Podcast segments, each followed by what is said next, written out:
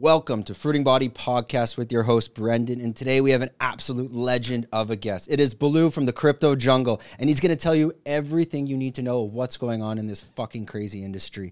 Um, you can check him out on YouTube. He has his own channel called Crypto Jun- Jungle. We'll leave some description, uh, some links in the description. Um, basically, again, how it works on the Fruiting Body podcast. We're going to tell quickly his story today. We want to focus on crypto, and I personally have my own questions as well. Uh, oh, yeah, don't forget to like, subscribe, smash all those bells, do that fun stuff. I always forget to say that. Oh, and we are a medicinal mushroom company. We will be coming out with products. Hans, when are we doing that? I don't know. I don't know. Eventually. You've We've been talking about it for about a year, but this time it's coming. I just got some stuff to do. We'll get it going. So, without further ado, let's welcome Baloo to the podcast. Oh, Baloo, thanks for joining us. Glad to be here. Thanks There for we having go. me. So, my jinx was I've never done two takes on the intro. Just go for it. Yeah, why not? Yeah. Uh, I think it's the coffee half the time gets me all fired up. But um, so we're gonna jump quickly into this in the sense that usually on this podcast we focus more on like the the backstory of the uh, the guests and essentially what did they do before Phuket? Why did they come to Phuket? What are they doing here? And what is next for them?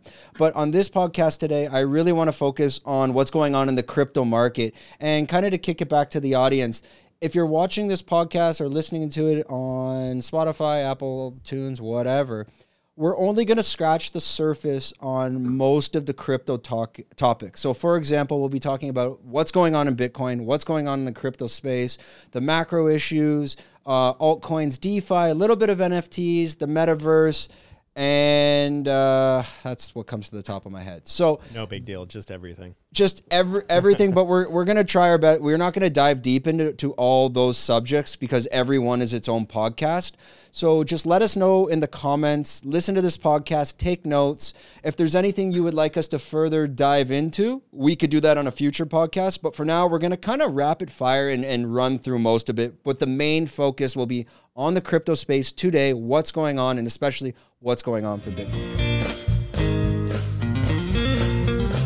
Uh, without further ado, here is Baloo. I guess I'm rhyming now, but um, uh, kick it away. Let us know about your backstory. Where did you come from? Um, what have you been doing for you know the past ten years, essentially, and how did you get into the crypto space, and what brought you here? Well, it's actually kind of funny. Um, my origin story is is a pretty far departure from um, crypto. Uh, I actually come from a forestry background. I am an urban forester or a arborist, uh, originally from Canada. And uh, I got into crypto really by accident. Um, I moved with, you know, without incriminating myself too much, uh, I got uh, a job in a country which I was not uh, particularly fully endorsed to be authorized for work yet. And uh, the individual who wanted to employ me, his right hand man, was uh, really into crypto. And uh, when the job offer was made, they decided that the best way would be to pay me with Bitcoin. Um, so I entered into the crypto space uh, working for crypto, which is uh, you know kind of unique. There's not a ton of opportunities out there to work for crypto, and uh, yeah, so I was climbing trees and cutting branches working for Bitcoin. What year was that? That was in 2016. Okay, so Yeah. uh, kind of coming through one of the second, third cycles. It was basically yeah, the kind of the the the beginning of of kind of the parabolic trend of Yes. 2017. yeah, that trend that then ran up to the all-time high of twenty thousand. So yeah, okay, um, int- I should have entered there, but I mean, we all have that story. yeah. Okay. Um, do you want to share a little bit about that backstory of where your travels were before leading you to Phuket? Are you able to talk about that? Again, I, I'm. We're gonna be a bit. I'll be careful with my questions. I don't. Whatever you want to reveal and you don't want to reveal, Sure. feel free. Yeah. well, basically, you know, I was living in this country for a while, and I've always kind of romanticized with the idea of uh, bringing my work uh, online to some capacity, which was kind of you know hard to do for somebody who is working a labor field. You know, it's hard to uh, have an online business cutting trees. Um, but uh, yeah, I saw an opportunity with Bitcoin through trading, and um, you know, I realized that uh, very early it was a bull market, but you know, I'd get paid on Friday, and if I didn't cash out till Monday, I'd make like a hundred bucks. So I was like, all right, well, let's let's learn a little bit about uh, how this market works, how these charts work, how TA works, and uh, found myself on the trading side of things. Um, and then realized that you know I was able to uh, pull profits out of the market. And my background as a tree climber, as an arborist, was actually in the training field as well. So I have a lot of uh, training in adult education, and so I combined uh, both of those, and I now teach. Um, you know, young, aspiring, new to the field traders how to uh, analyze charts and uh, analyze price cycles and position themselves alongside uh, a favorable trend so that they can make some money. Yeah, I've watched a, a, few of your videos, and for anyone out there that's gonna go to the crypto uh, crypto jungle, um, it, it's more like a Twitch YouTube stream type of um, format. Uh, it's very to the point, in your face. There's none of this YouTube moon YouTuber bullshit. And um, let, us jump right into that. And we, um, sorry, let, let me take a step back. Now you're you're you're getting into the Bitcoin market at this point. I've always wondered, and most people have that story of what was that milestone moment for you where you know Bitcoin became a reality. When was I orange pilled? Yes. um, basically, I think I was orange pilled when I realized how easy, or just coming to the realization, you know, that I'm from Canada and cross border remittances are kind of a really good and easy application of crypto. So I was able to transfer funds to and from Canada cross borders without permission, without a third party. And I was just like, that was enough for me. This is this is valuable technology. If I can move assets across a border, that kind of really breaks down a lot of the regulations that we have currently. Like, for example, if you were to enter into the United States or into Canada, uh, you need to declare uh, any assets exceeding $10,000. So if you are to leave the country or if you are to enter a country with more than $10,000 worth of assets, you have to declare that because, you know, this is the way for countries to control the capital that exists inside of their country. Um, and with Bitcoin, you can move a trillion dollars in your brain.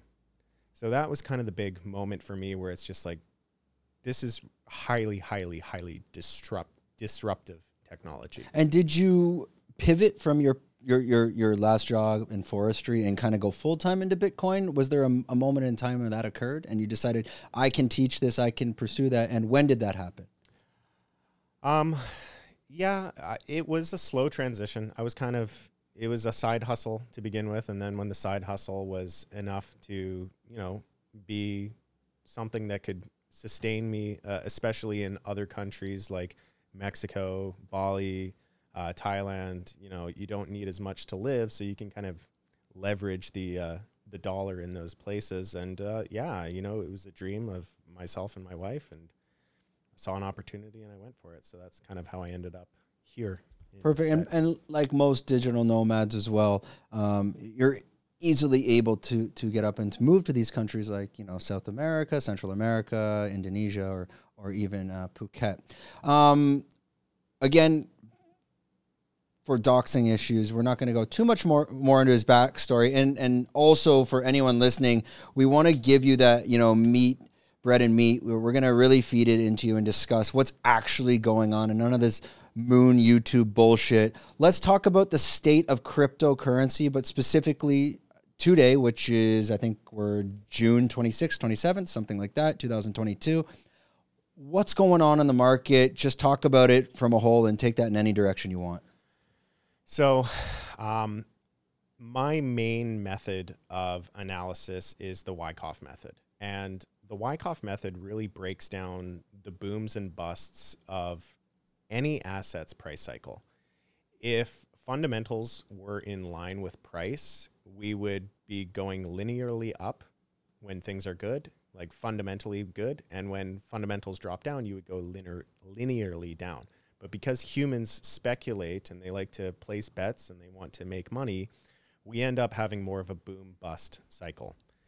So from a Wyckoff perspective, we are we've basically at our conclusion of uh, of a distributional event, in my opinion, and uh, we need to go into some sort of accumulation phase for probably a year. You know, eh, this is the part where people don't really want to hear mm-hmm. what I think needs to happen in crypto.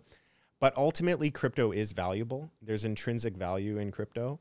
And what needs to happen is you just need to clean the system. You need to clean the system, get rid of the speculators, get rid of the short term mindsets so that the value investors and those who really understand and believe in Bitcoin and crypto can accumulate their positions, which will ultimately reduce the available supply on the open market and allow for the next markup, also known as, uh, as a bull market. So we're in a bear market, we're in the down phase of a bear market and I think we're getting close to the conclusion of the down phase of the bear market. So the next kind of phase is going to be the sideways phase of the bear market. Accumulation. Accumulation. Yeah. So let's lay that over so people can understand, let's say on the last cycle, and let's um, walk them through the Wyckoff method, Wyckoff theory. essentially, if you were to overlay that theory onto the last cycle, essentially the accumulation accumulation phase would have been after 2018, right up to 2020. You know, when uh, the markets crashed and we re-exploded. So, could you kind of paint that picture of how you would apply that theory to that cycle? Yeah. So, pretty much every accumulation phase begins with a capitulation.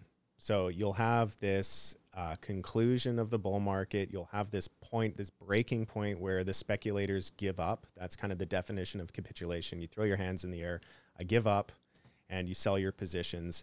And then we flatline and we kind of stay within a set range. Now, crypto is volatile, so that, you know, flatlining was between 3,000 and 14,000, which is, you know, still a large range.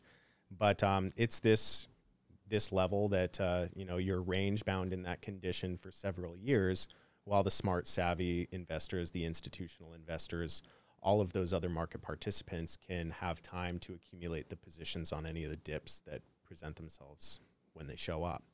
Um, that uh, the Wyckoff method is is kind of a very it's a special method in TA. I'm not a fan of most TA because it doesn't really lean on the fundamentals of human behavior. Like for example, like a triangle breakout. What is a triangle? I mean, a, a triangle is a consolidation. It's the market trying to decide price. Uh, Fibonacci's, you know, no disrespect to anybody who trades Fibonacci's out there, but these are just magic lines based on some, you know, geometry or, or you know some some sacred geometry in, in nature. It doesn't really take into consideration supply and demand. Wyckoff is very different because it tracks supply and demand. There's two types of investors. There's the short-term mindset speculator, and then there's the value investor who is, you know, in it for the long run, understands the fundamentals, understand where the market is going, and you know that's basically dumb money and smart money. Um, dumb money always sells their positions to smart money. Smart money will always accumulate the lion's share of the available supply on the market.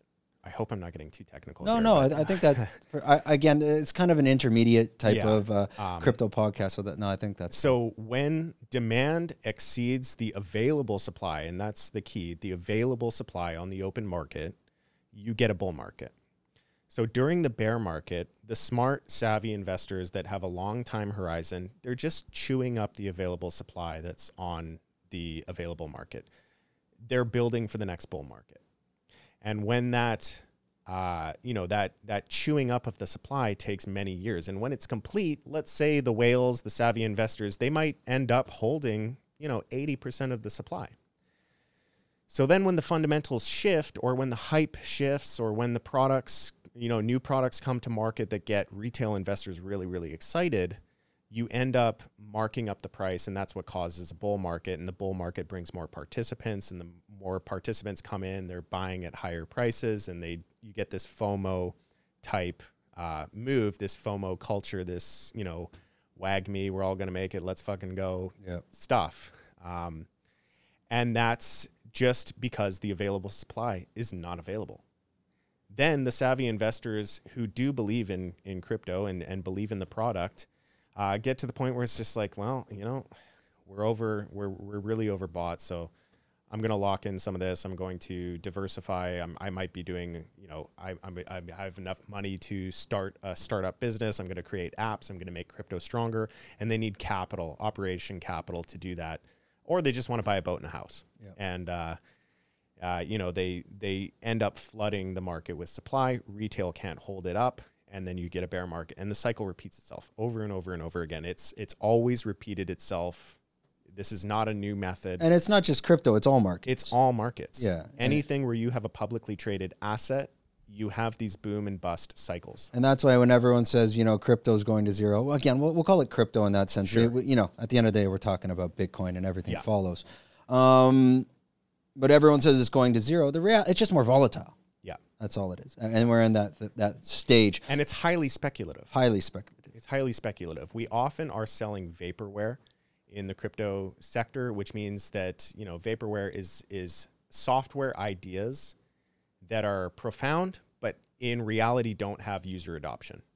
So because you don't have user adoption and because most of the market participants have this short-term mindset, I want to be a millionaire next year, um, when that doesn't happen, they just ditch positions. So because most of the demand comes from speculative demand, uh, when they change their mind on the time horizon, they sell. And and you get 95, 98% retracements in these assets because people just give up and they're like, oh, I'll pick it up later if there's apps and stuff to do.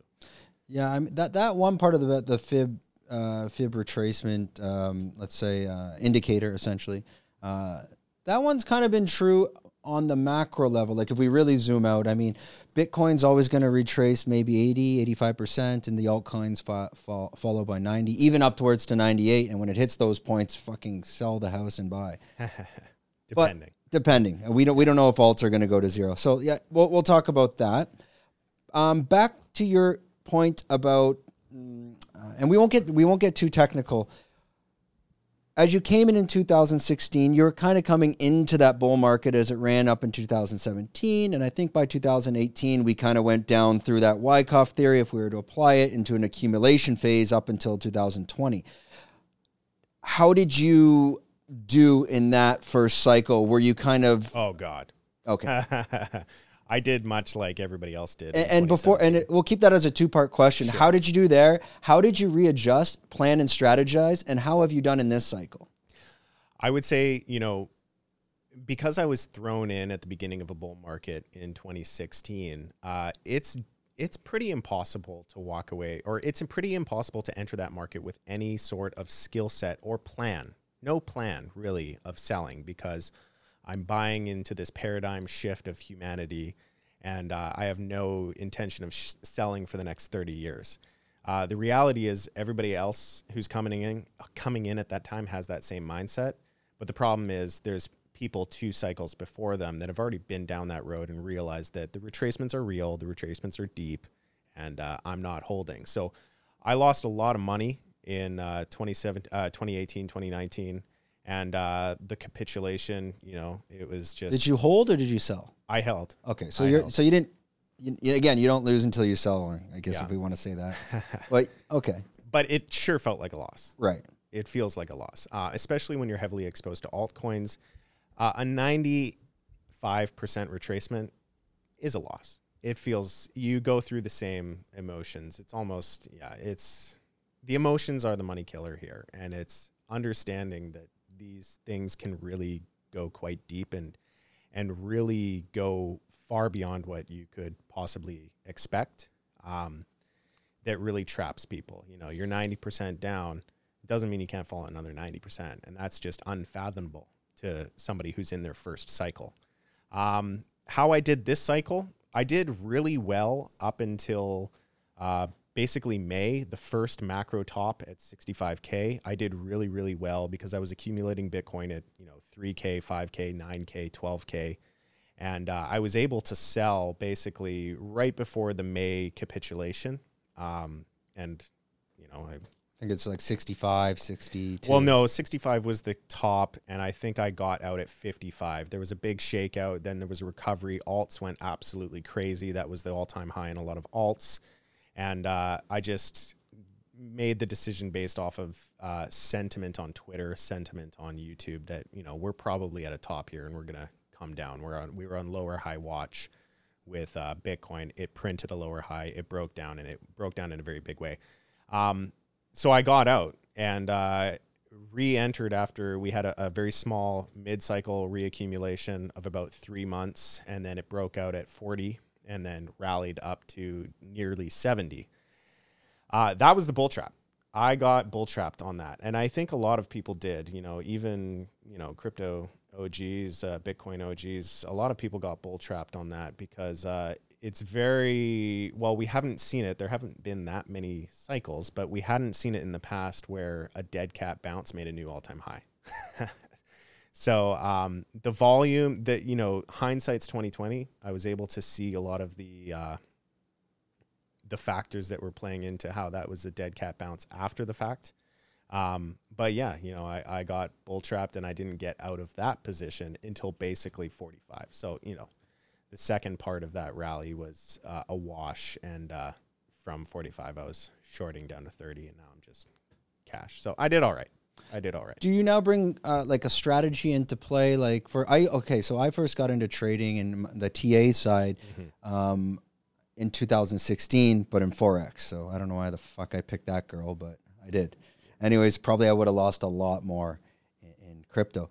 Um, do you bring into fundamental trading strategies now into crypto in the sense of I'm going to invest this much of my capital, let's call it five percent, into you know, um, um, and and of that five of that capital, I'm going to put ninety percent into Bitcoin and the rest into altcoins and choose your altcoins. And when I uh, 1.5 R my original investment, no matter what my stop losses, my take profits, they're already established before I make that trade? Or is it still kind of, you know, uh, you're making decisions in the market as you're going?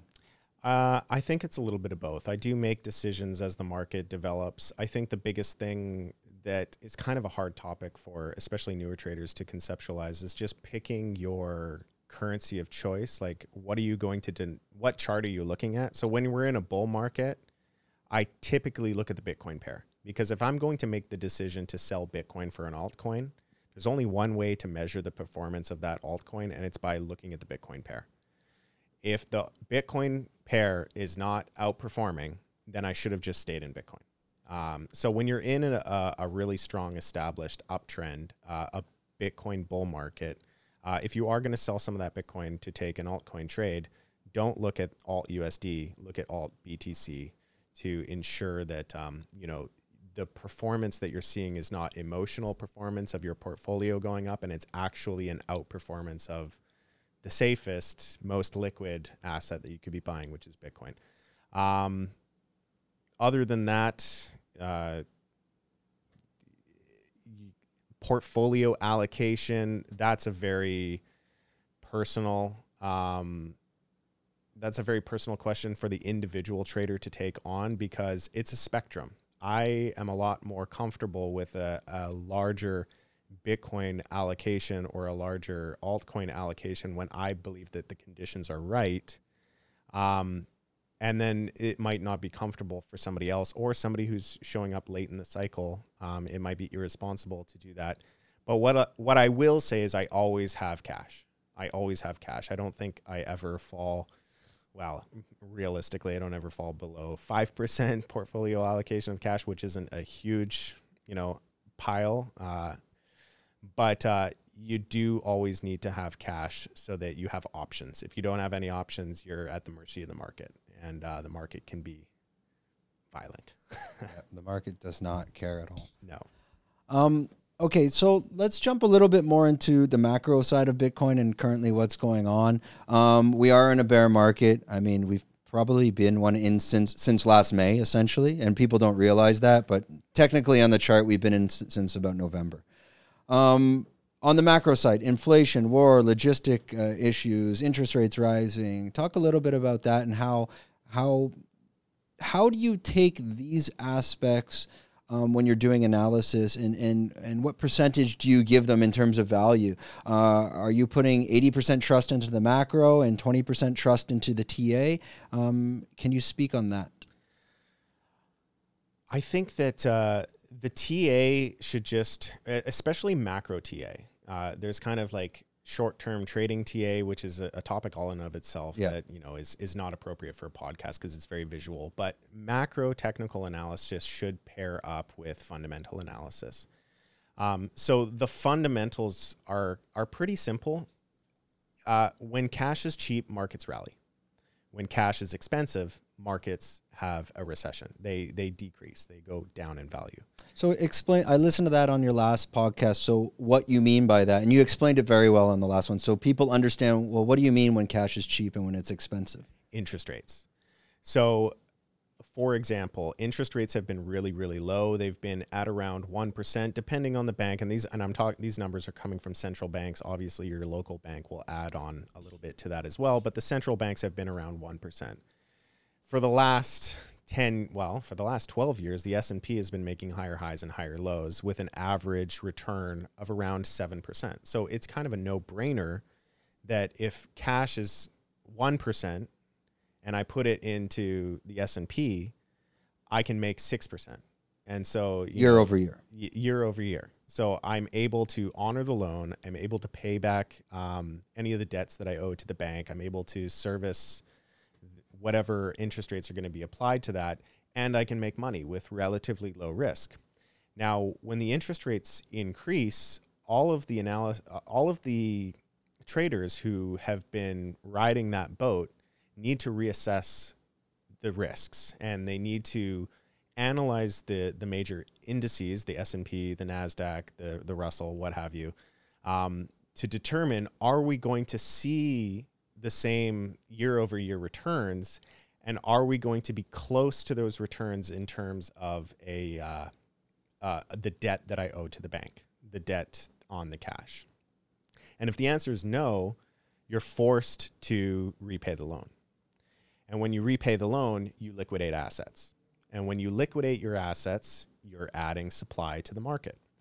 So if the demand of the market is uh, determined on interest rates and how you know easily people want to deploy their capital and and allocate their portfolio in something that's going to re- uh, generate revenue, uh, they now flip the script and then it just creates this unwinding event. And this is kind of I, I don't want to say that it's by design, but this is just the movements of, of human psychology uh, through markets is, uh, you know, the good times aren't good anymore. So I'm going to uh, take my winnings and run. And what that causes is a, is a glut in supply, which will uh, ultimately make more people sell, more people pay back the loans to the, uh, to the, to the banks. And then the banks can get more of their money back by increasing interest rates, and it's a, it's a vicious cycle.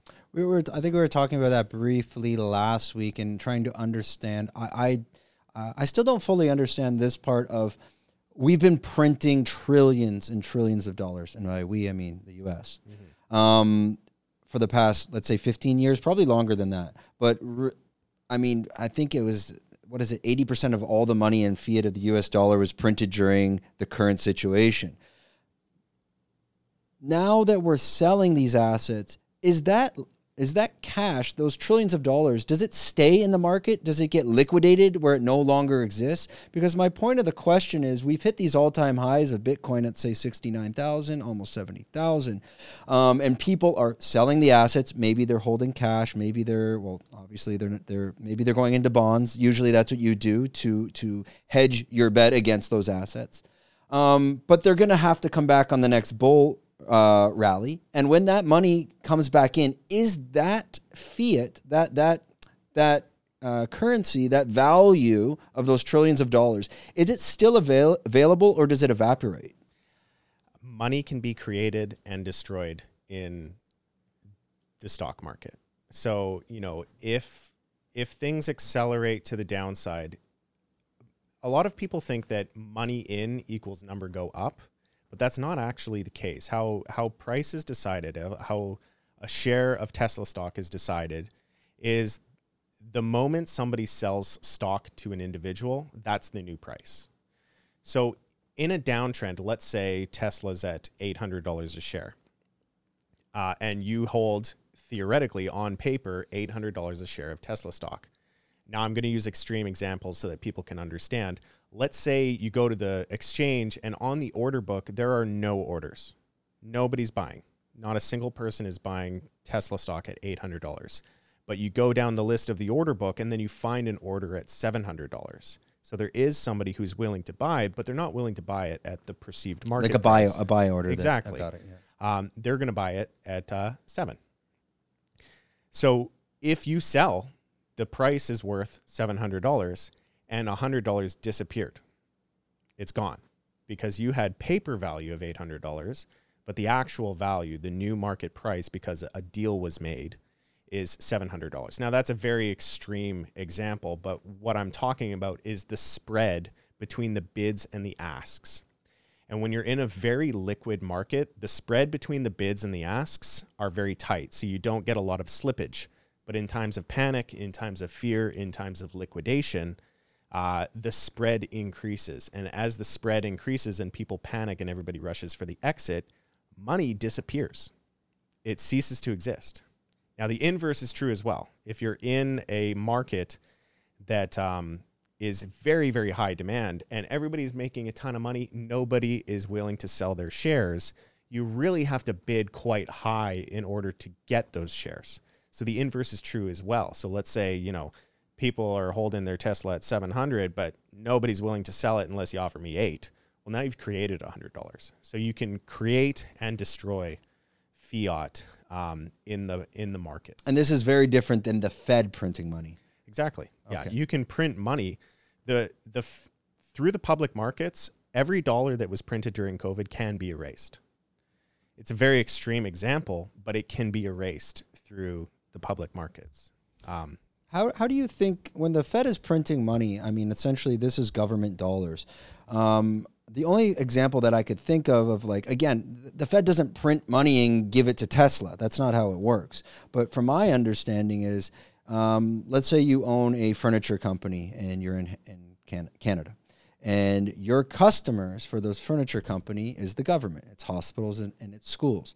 Therefore, that hospital will say, "We're going to open up a new wing." Well, that's the money from the government coming to the hospital, which feeds back to that furniture company, and then he's able to reallocate his cash. Does that example make sense of when the Fed prints money, how it gets reallocated?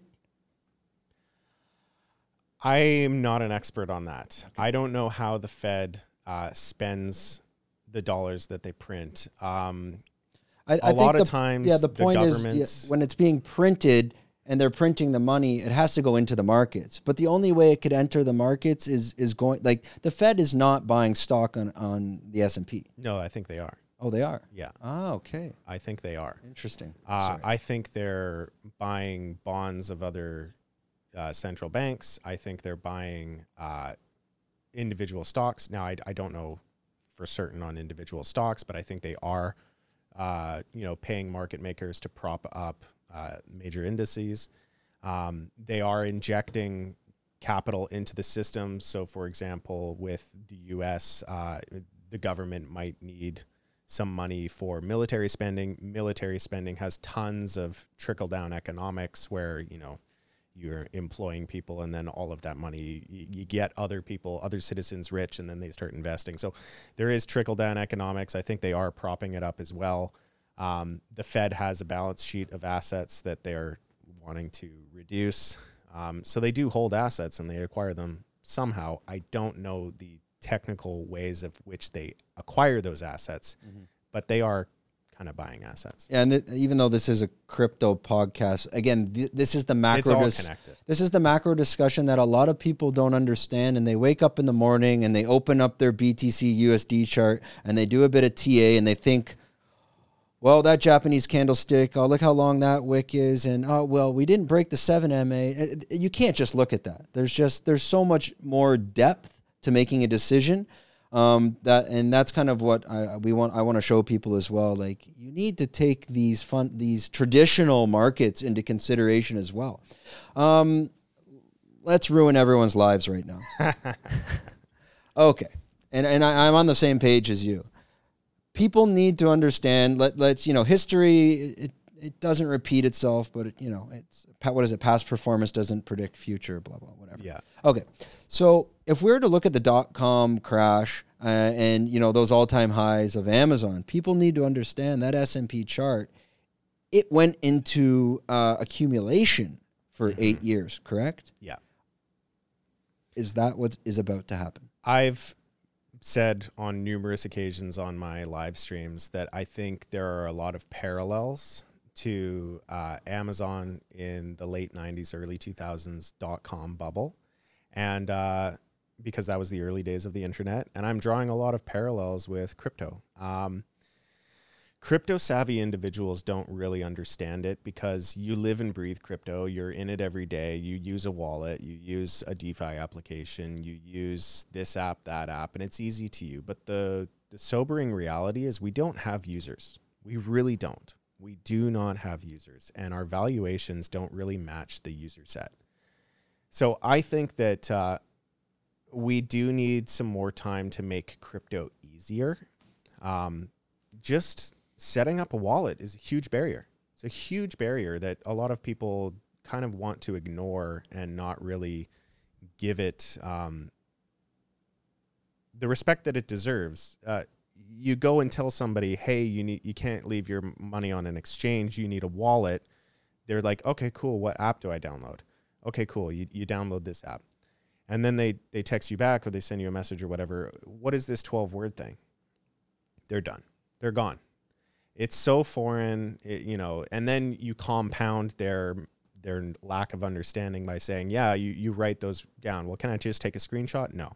Can I store it on the cloud? No. What do I have to do with it? You have to physically write it down and put it in a safe.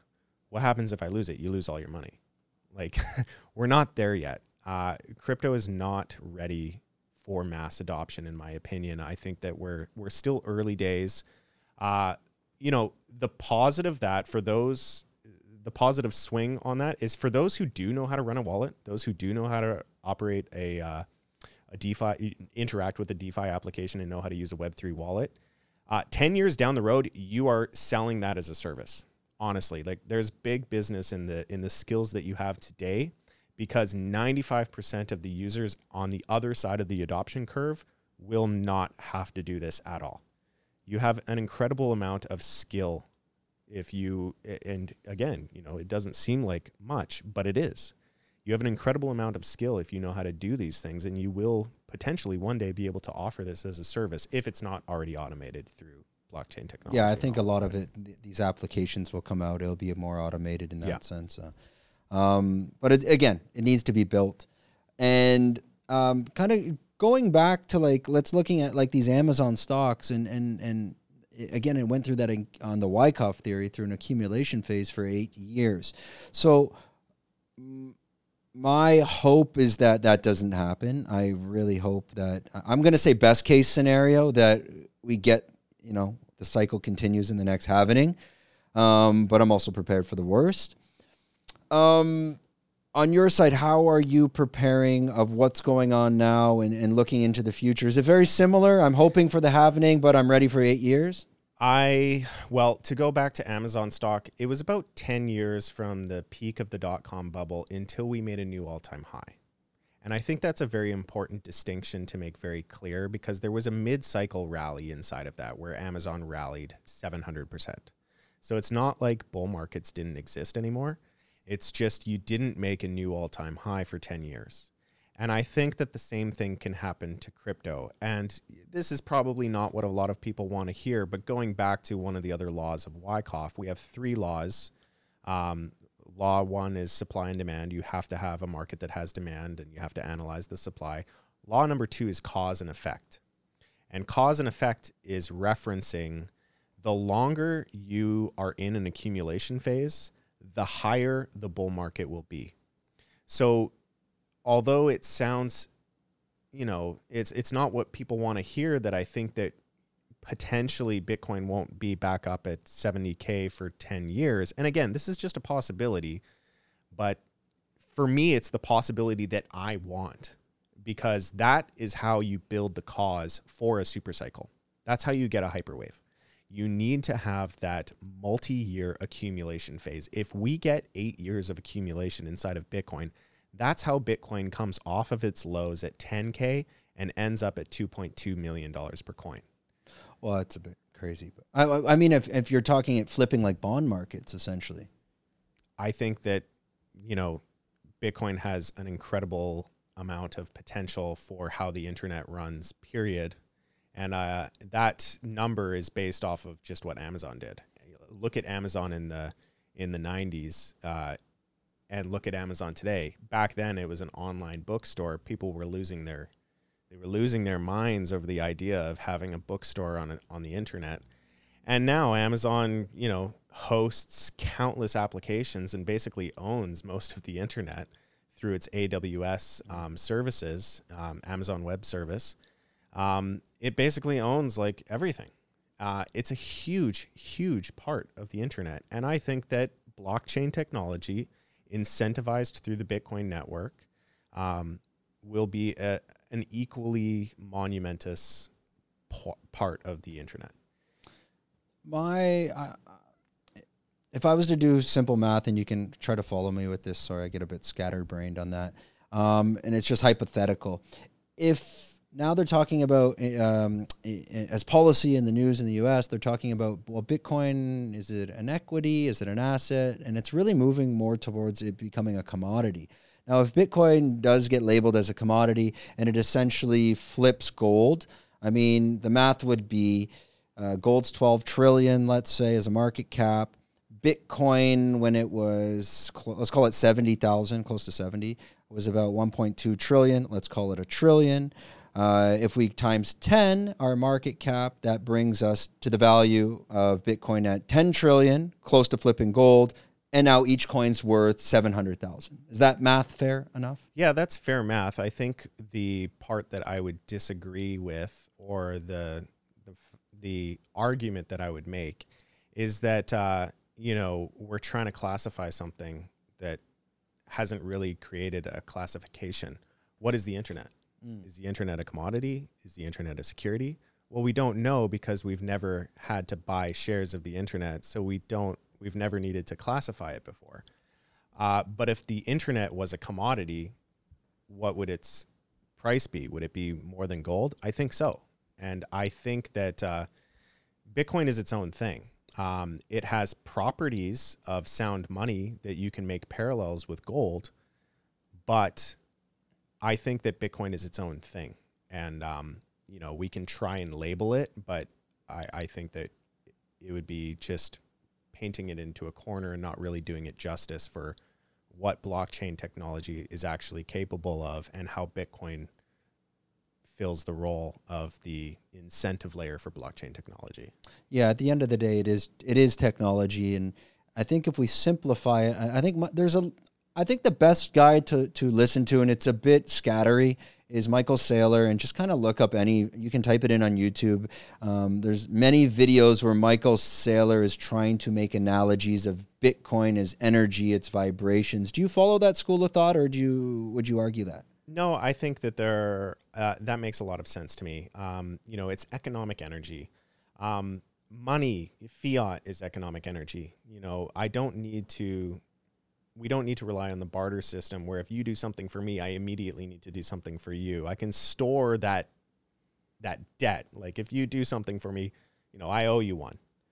Now you can actually fit, create a physical property of I owe you one through currency. Um, and I think that Bitcoin holds that property. It's but that's the application of money. I think that Bitcoin is a lot more than money. Um, I think that Bitcoin is basically the security and verification layer of the internet. I think that uh, a lot of the problems that exist on the internet today, um, in terms of fraud, counterfeit, uh, bots, um, malicious software, uh, failure to own one's uh, identity through social media, uh, there are countless applications of blockchain. And um, Bitcoin is a really, really sound form of money, but I think that's just one app. It's just one app. Yeah, I mean, just thinking about that in that sense, like as an example, um, focusing more on like uh, verifying information. Mm-hmm. I mean, how many countless times have you read an article and you're like, okay, you read the le- headline, but who wrote this? Well, the friction to do the deep dive, we don't have time. But if there's a way to verify that much quicker, it's going to filter out the bullshit real quick. And that's just, just one concept there. Um, what I see Bitcoin doing in, in the future, it's it's reducing the friction on our interactions and information, and that's the technology behind it, which inevitably would um, help humanity or human civilization grow exponentially. What that means is, let's say I have I'm company A and you're company B, and this is more on the monetary side of how Bitcoin as the technology could improve our lives. Well, when we work with you know traditional bank, the banking system, um, we get fucked by holidays of different banks around the world. Uh, what bank hours are open? We're closed on Monday to Friday. Different religions have different days banks are open. Imagine, I feel we're working two days a week, right? Right.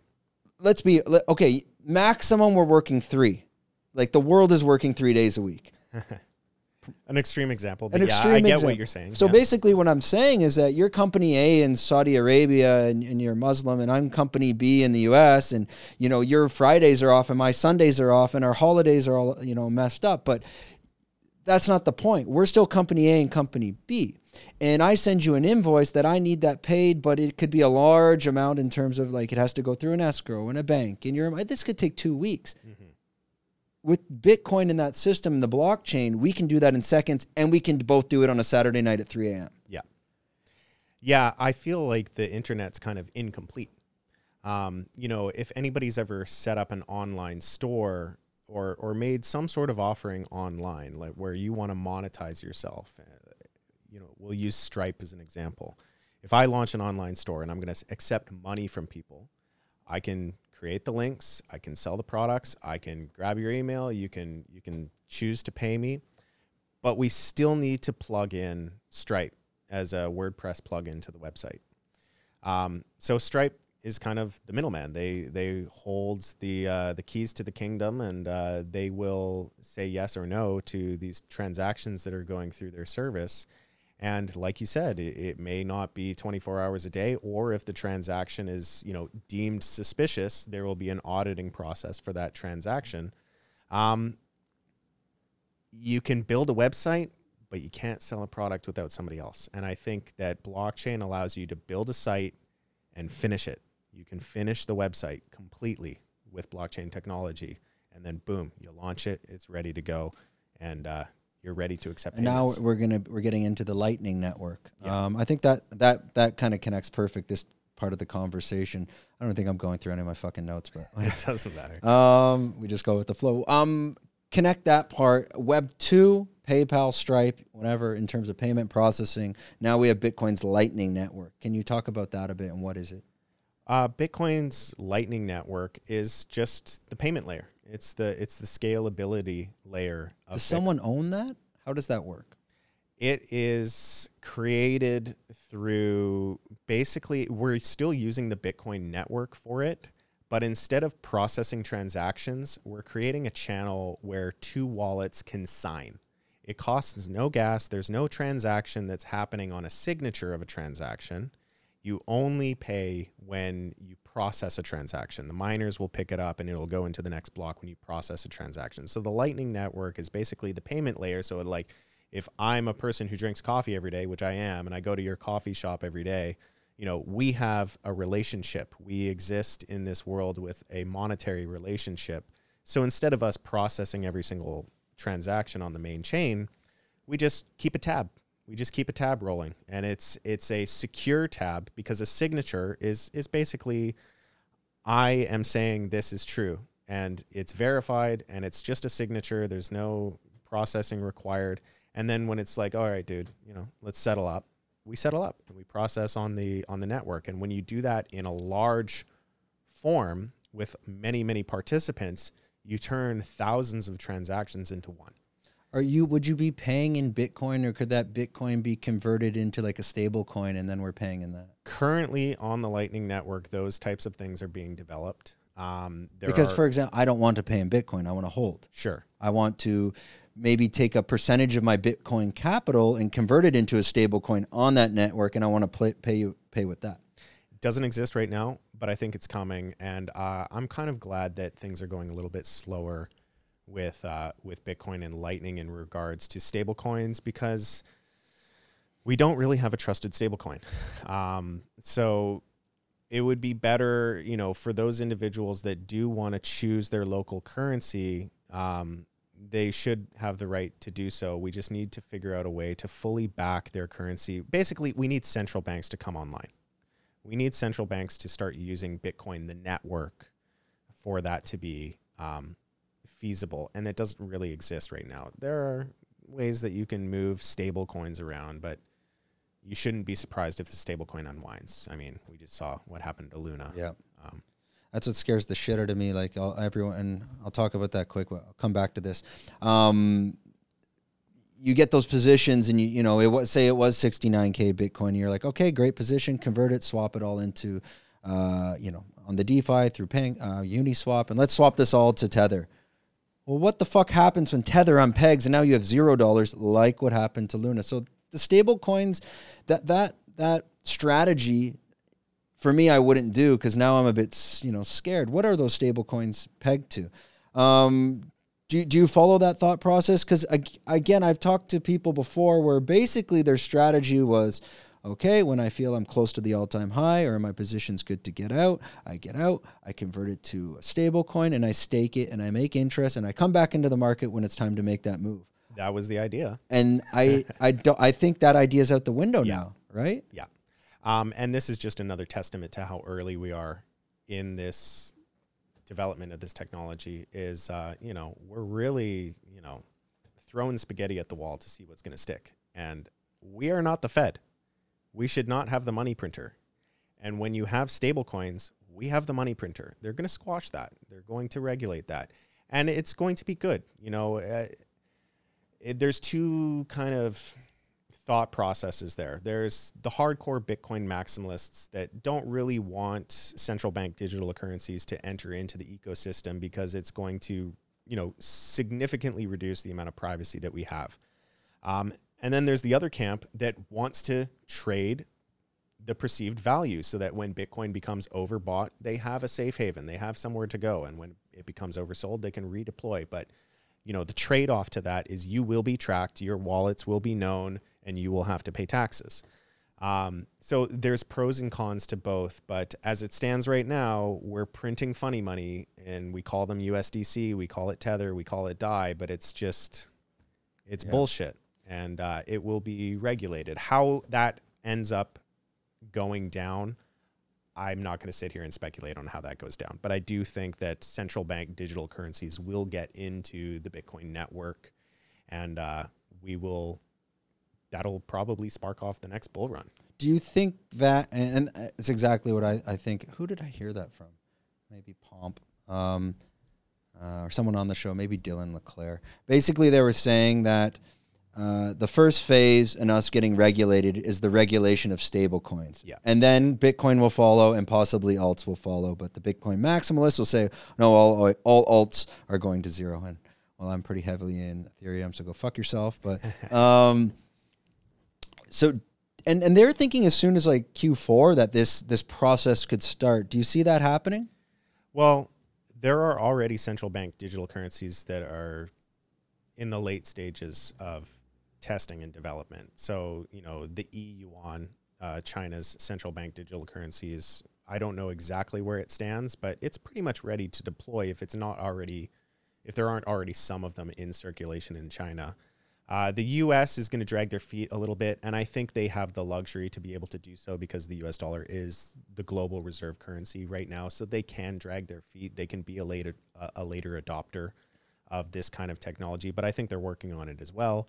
We have the the electronic euro being developed. It's coming down the pipe. Uh, I would not be surprised to see uh, central bank digital currencies in the hands of users by Q4. I would be I wouldn't be surprised, but I do think that's a little early. I think it might take a little bit longer, but I, I wouldn't be surprised to see them Yeah, be deployed that- by the end of this year. That's why I personally believe that when you watch these countries like in Africa and El Salvador that are Bitcoin is legalized tender, I would not be surprised if it's the US government behind it being like, you guys test it out. You do the beta testing or the alpha testing. We'll see where you go wrong and then we'll come in and adopt it. Otherwise, I don't even think it ever goes to legalized tender in those countries anyways. So it's kind of like they're the monkeys right now yeah. which I mean, i i again, from the macro level, that's the play. Who do you think invented? Who is uh, what is it? Uh, Satoshi Nakamoto. I know. I just I know it, but I can I never pronounce it. Satoshi Nakamoto. Do you have any speculation on who it might be? I think it's Hal Finney, um, but it's one of those things. Like, who cares? He's not moving his coins. He's not contributing. Um, I think it makes the most sense, and it probably just makes me feel better that I think it's Hal Finney, which was one of the early, um, you know, original adopters of the. Uh, I think it was a Reddit thread or it was some sort of thread that the early days of Bitcoin. Um, and he's dead. You know, the last kind of communications of anything from Satoshi Nakamoto was in 2014, and that's the year that Hal Finney died. Mm. So I think that those two events line How did up. he die? Uh, he had some sort of illness. Um, I don't know the. He had a terminal illness of some kind. If I am not, don't quote me on that. Yeah, I yeah. don't actually know. Uh, but I'm I'm pretty sure he had some sort of illness and he died of that illness. Do you subscribe to the conspiracy theory that the U.S. government and the CIA is No. behind it? No, I don't. And I but what's that, um, interesting is if you translate Satoshi Nakamoto, uh, did I fuck that up? No, Okay, got it. See, I, I get like no. I'm just dyslexia. excited. I'm just Okay, excited to so hear it, it's Jap it's. Japanese and in Japanese writing um, it's actually like a super simplified version of Chinese. Like they have con- this like type of kanji uh, writing style. It's it's very simplified chi- Chinese but there's certain characters in Japanese that uh, and it's the same thing in Hong Kong. Like in Hong Kong if you write in Chinese characters and you show it to a Mandarin speaker and a Cantonese speaker the meaning's the same they pronounce it different. Same in Japan. Um, Satoshi Nakamoto, if you took it and translated it in Chinese, like literally the characters, literal tr- literal translation, very close. Sorry, not literal, just in case, but very very close uh, is Central Intelligence. How do we know that that wasn't uh, I don't know. I just like know. a good conspiracy theory. Hal Finney? Yeah, I exactly. mean, yeah, yeah. I don't know. It's uh to me I don't I I always like to give the people more credit. I think that we the people don't really give ourselves enough credit. You know, government is in power because we put them there. We decided that we needed to organize uh, a, a set of responsible individuals to make decisions on how to organize a, a society, and that's government. Uh, we, the people, kind of underestimate ourselves a little bit in our capabilities. And I think that there's a real problem with the role of government and how there's just an overbearing sense of control. You know, we gave them the control and they're running amok. So I am much more of the mindset that, you know, people have identified that, you know, we need to get government back in check and uh, we have the ability to do so through technology and we the people created something to just fix the rule book that uh, governments have been exploiting Have you heard about these 250 year world cycles of centralization to decentralization? no but i love a good cycle um, Yeah. and it would make sense to me um, Yeah, we they said these- around the late 1700s. It's kind of um, as we got into the Industrial Revolution and we moved to steamships and then steel, um, we, we had to figure out ways. Okay, well, we, we need to unionize. We need companies. With these companies, we need to centralize. And they they show there's these cycles of every 250 years where literally the world moves from centralized to decentralized. Um, this is on the Best Business Show with Pomp, and they get these different, you know, analysts that are coming on, and and that's what he said. He's like, we're in the process of returning to decentralization. I would agree with that. I would agree with that. And uh, you know, for those who think that uh, Bitcoin and crypto is kind of the solution that's going to stick around and that we're always going to be decentralized, it's a nice thought, but it's just not realistic. We always centralize. So even Bitcoin will centralize. People are worried about, oh, well, what if all the mining companies, you know, all centralized? Of course they are. Everybody's going to fight for power. And the people that have more power can acquire more power. And we are always going to centralize. What's important about Bitcoin and blockchain technology is it's a new set of rules so that once they do consolidate power, they can't manipulate it. They can't, you know, exploit it. They can't just print value because if you look at, you know, the position of a country who holds a reserve currency, right now it's the US, because everybody wants to trade in US dollars or every or they might even be required to trade globally in US dollars. Um, the US has a huge huge advantage over every other country on the face of the planet. They can print and what they print has value. This is how you kind of create a power that's out of control. I uh, the US government can print dollars to make their military more strong, which gives them more power, which makes other countries less powerful than them and it's a vicious cycle that can't really be broken. Um, with blockchain technology, you can't just print your way into being the superpower. Well. Ethereum technically could? What do you mean? Because I because Ethereum doesn't have a market uh, um, uh, circulating. What is it? A market cap. They can continue not like Bitcoin. Bitcoin twenty one But million. it's set. It's set and it's governed by um, the miners or the validators once we go to, to the merge. Right. uh, you can't just press a button and make more. Whereas when you are a reserve currency, if you feel that you're losing power, like if, if Russia is becoming a threat or China is becoming a threat, you just need to print more money and they're not a threat anymore. That's an unfair advantage. Whereas with a Bitcoin standard, um, you don't have that anymore. And the governments have to be competitive, countries need to be competitive, and they need to make decisions that are fair. So if I'm boosting up my military, I have to spend dollars. When I spend dollars, I have less dollars, therefore I'm less powerful. So you need to make very clear and important um, and uh, well educated and you know calculated decisions with how you with your monetary policy um, so that you don't just have this overbearing position over the rest of the world. So yes, you know it's Bitcoin and decentralization right now is great, but eventually the power will consolidate. It will centralize, but at least the rules will be more fair once that happens. So, are you married more to the Keynesian or Austrian, uh, you know, school of thought and, and I think- monetary policy? I think ultimately we'll figure out the governments will figure out a way to print. Um, you know, w- when the U.S. was in its early days, the founding years of the U.S., it was a gold standard, so it was a hard money standard. And then eventually we moved away from the hard money standard and we moved to a trust system, the fiat system. We removed the gold the gold standard.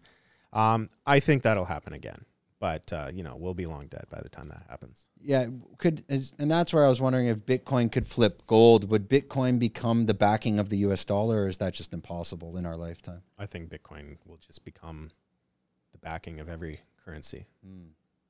Interesting, interesting, interesting. Okay, uh, well, we've we talked a lot about Bitcoin. I want to, oh, one more thing before we jump off Bitcoin, and then we're gonna get into some rapid fire on different altcoins, and uh, you can kind of give us the thumbs up, thumbs down type of thing. We won't dive too much into it. We'll scratch the surface. Um, before we do that and jump into that, um, what are your thoughts on Peter Schiff and guys like Warren Buffett and all this FUD that they keep creating and Bitcoin's going to zero? When you hear that stuff mentally, do you react to it publicly? Is it something you keep inside? And what's your opinion on that? I think everybody has an opinion. And, uh, you know, when you are renowned as a, a public figure who makes good investments, people want to hear your opinion on certain topics. Now, Buffett has never understood tech. Dude just buys Coca Cola and, and keeps on trucking. The guy, you know, he's never, he doesn't buy anything he doesn't understand. He clearly doesn't understand blockchain. I don't even know if he knows how the internet works. Yeah, he doesn't. Even, he doesn't even believe in Tesla. Right. Right, Yeah. yeah. So, you know, you have to take, at the end of the day, everybody has an opinion. I have an opinion. You have an opinion. Warren Buffett has an opinion. We're all people, and we're all people who have opinions. Um, only time will tell who's right and who's, you know, a moron. Um, See, I, I think my opinion on Warren Buffett is when you look at total asset market caps, Bitcoin not long ago was ahead of uh, Berkshire Hathaway. I mean, if, if you're if that's the competitor and you're you got clients with money, you know, and, and that are invested in your stock, of course you're going to fud the competitor. Why, why, would you cheer them on? Because what's going to happen is just going to be a transfer of liquidity. The Berkshire, unless, um, and I think that's a good segue into this question on the Bitcoin on the Bitcoin side of what could be the catalyst of you know bringing Bitcoin to the public. Is it going to be ETFs? I don't know. I don't know the catalyst. Like it's the Um, question is more like like hypothetically saying like I think what is that an- day when I think an ETF will make it easier. I think you know that's the catalyst. Is it's still really hard. It's still really hard to buy crypto. For those who, I mean, I remember even just two years ago, if I sent a large denomination of crypto, I was sweating and looking at the block explorer to like make sure it went through. Uh, You know, I don't have those sweats and stresses anymore. Um, it's just not easy. There's a lot of things that need to be developed to make it easier. People don't trust it, and rightfully so. I think 95% of, of crypto coins are, are a scam. Um, there's countless stories of people losing their money. It's just, we need to make it easier. We need people to start trusting it. And I think it's just, I don't know what the catalyst is, but it's just the network effect. This is sound money, it's a solid technology. It just needs to be polished. And as we continue to polish it, we're going to get more users. And as we get more users, we're just going to create this snowball effect. yeah it, it needs it needs to be volume i, I was listening uh, to mark cuban on that and why these altcoins what, what's what's going to make them take off and uh, especially things like ethereum. He said the reality is if you don't have people using the product nothing will happen. You can do all this you know uh, axie infinity and you know play to pl- uh, play to earn type of stuff. But if that coin they're giving you no one wants to buy it's worthless. Um, and again it's just we're, we're would you say we're still early adopters at this stage? I think we are very early, and a lot of people feel as though we're late. You know, I didn't buy Bitcoin at 200. Yeah, you didn't buy Bitcoin at 200. You're going to be buying it at, uh, you know, 10, 20, 30. Uh, and I fully believe that if Bitcoin is the the asset of the the hot, the largest used blockchain, uh, whatever that ends up being the case, it's without a doubt, without a doubt, over a million dollars a coin. So is this that? You're I, early. I don't You're subscribe to that shit. Like I, I try to stay away with. I'm it. not a moon boy. No, I'm not a moon boy, but I mean, like you know, generational wealth. Like, wait, what are you going to tell your grandchildren when you didn't buy three digit ETH? Yeah. that stuff drives me fucking nuts. Yeah, But I mean, no, but it's it, we're still early. In, we're in incredibly early. Yeah. We are incredibly early. We have the the tech, we have uh, the infrastructure, but we have no apps and we have no users. Yeah. We have the building blocks to make all of that, but realistically, like if you were in the internet, if you were in the dot com bubble, um, and you were looking at all these projects back then, everything seemed like a good idea, and not one person could have predicted Netflix. Not one person could have predicted Uber. We need these like crazy apps to come online where Yeah. it's just like this is institutionalized. We need decentralized Facebook. We need decentralized Instagram. Once these things become mainstream, it's game over.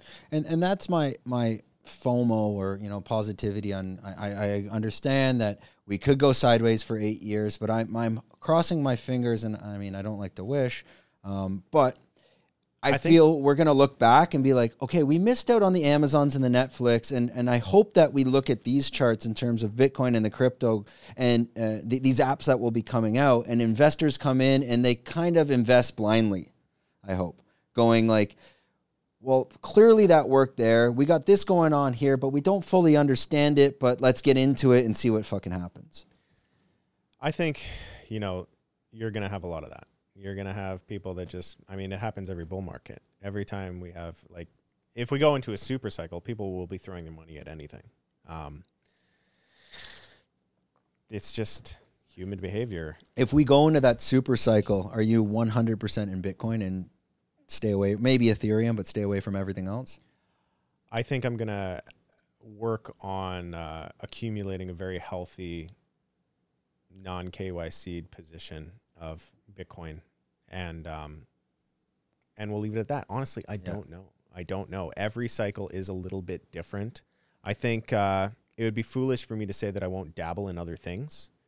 Uh, I'm not a Bitcoin maximalist. I do see the value of uh, you know all of these companies and these these organizations, these DAOs, all trying different things, and I think that we see an, a pretty impressive next wave forwards. Once we have kind of the framework of blockchain really solidified, I think that's just where the stock market will be. So if you invest in stocks, you'll be, you know, inadvertently buying cryptos. Because there will be tokenized shares of stock. So I think we see, you know, tokenized securities. I think we see different uh, different types of companies, decentralized autonomous uh, organizations, DAOs, decentralized autonomous companies, DACs, and then uh, you know STOs, tokenized securities. Um, we're going to have just a completely new stock market. Yeah, well, I think FTX just bought Robinhood. I mean, this is that the beginning of that. You're bringing in the stock market onto these crypto exchanges. Yeah. Because uh, I'm, and I hope, hopefully, that could go DeFi as well. But let's see. I think it will. We'll have the the New York Stock Exchange available 24 hours a day and accepting any currency, and potentially even loopholes to do without KYC. 24 hours a day. Yeah, and I, I believe that's better for human uh, civilization and the growth. It's just going to allow us to grow, you know, exponentially faster than what we're doing today. Uh, back to that point of if company A and company B, we can move money much quicker. Therefore, things can happen much faster, and we're just reducing friction.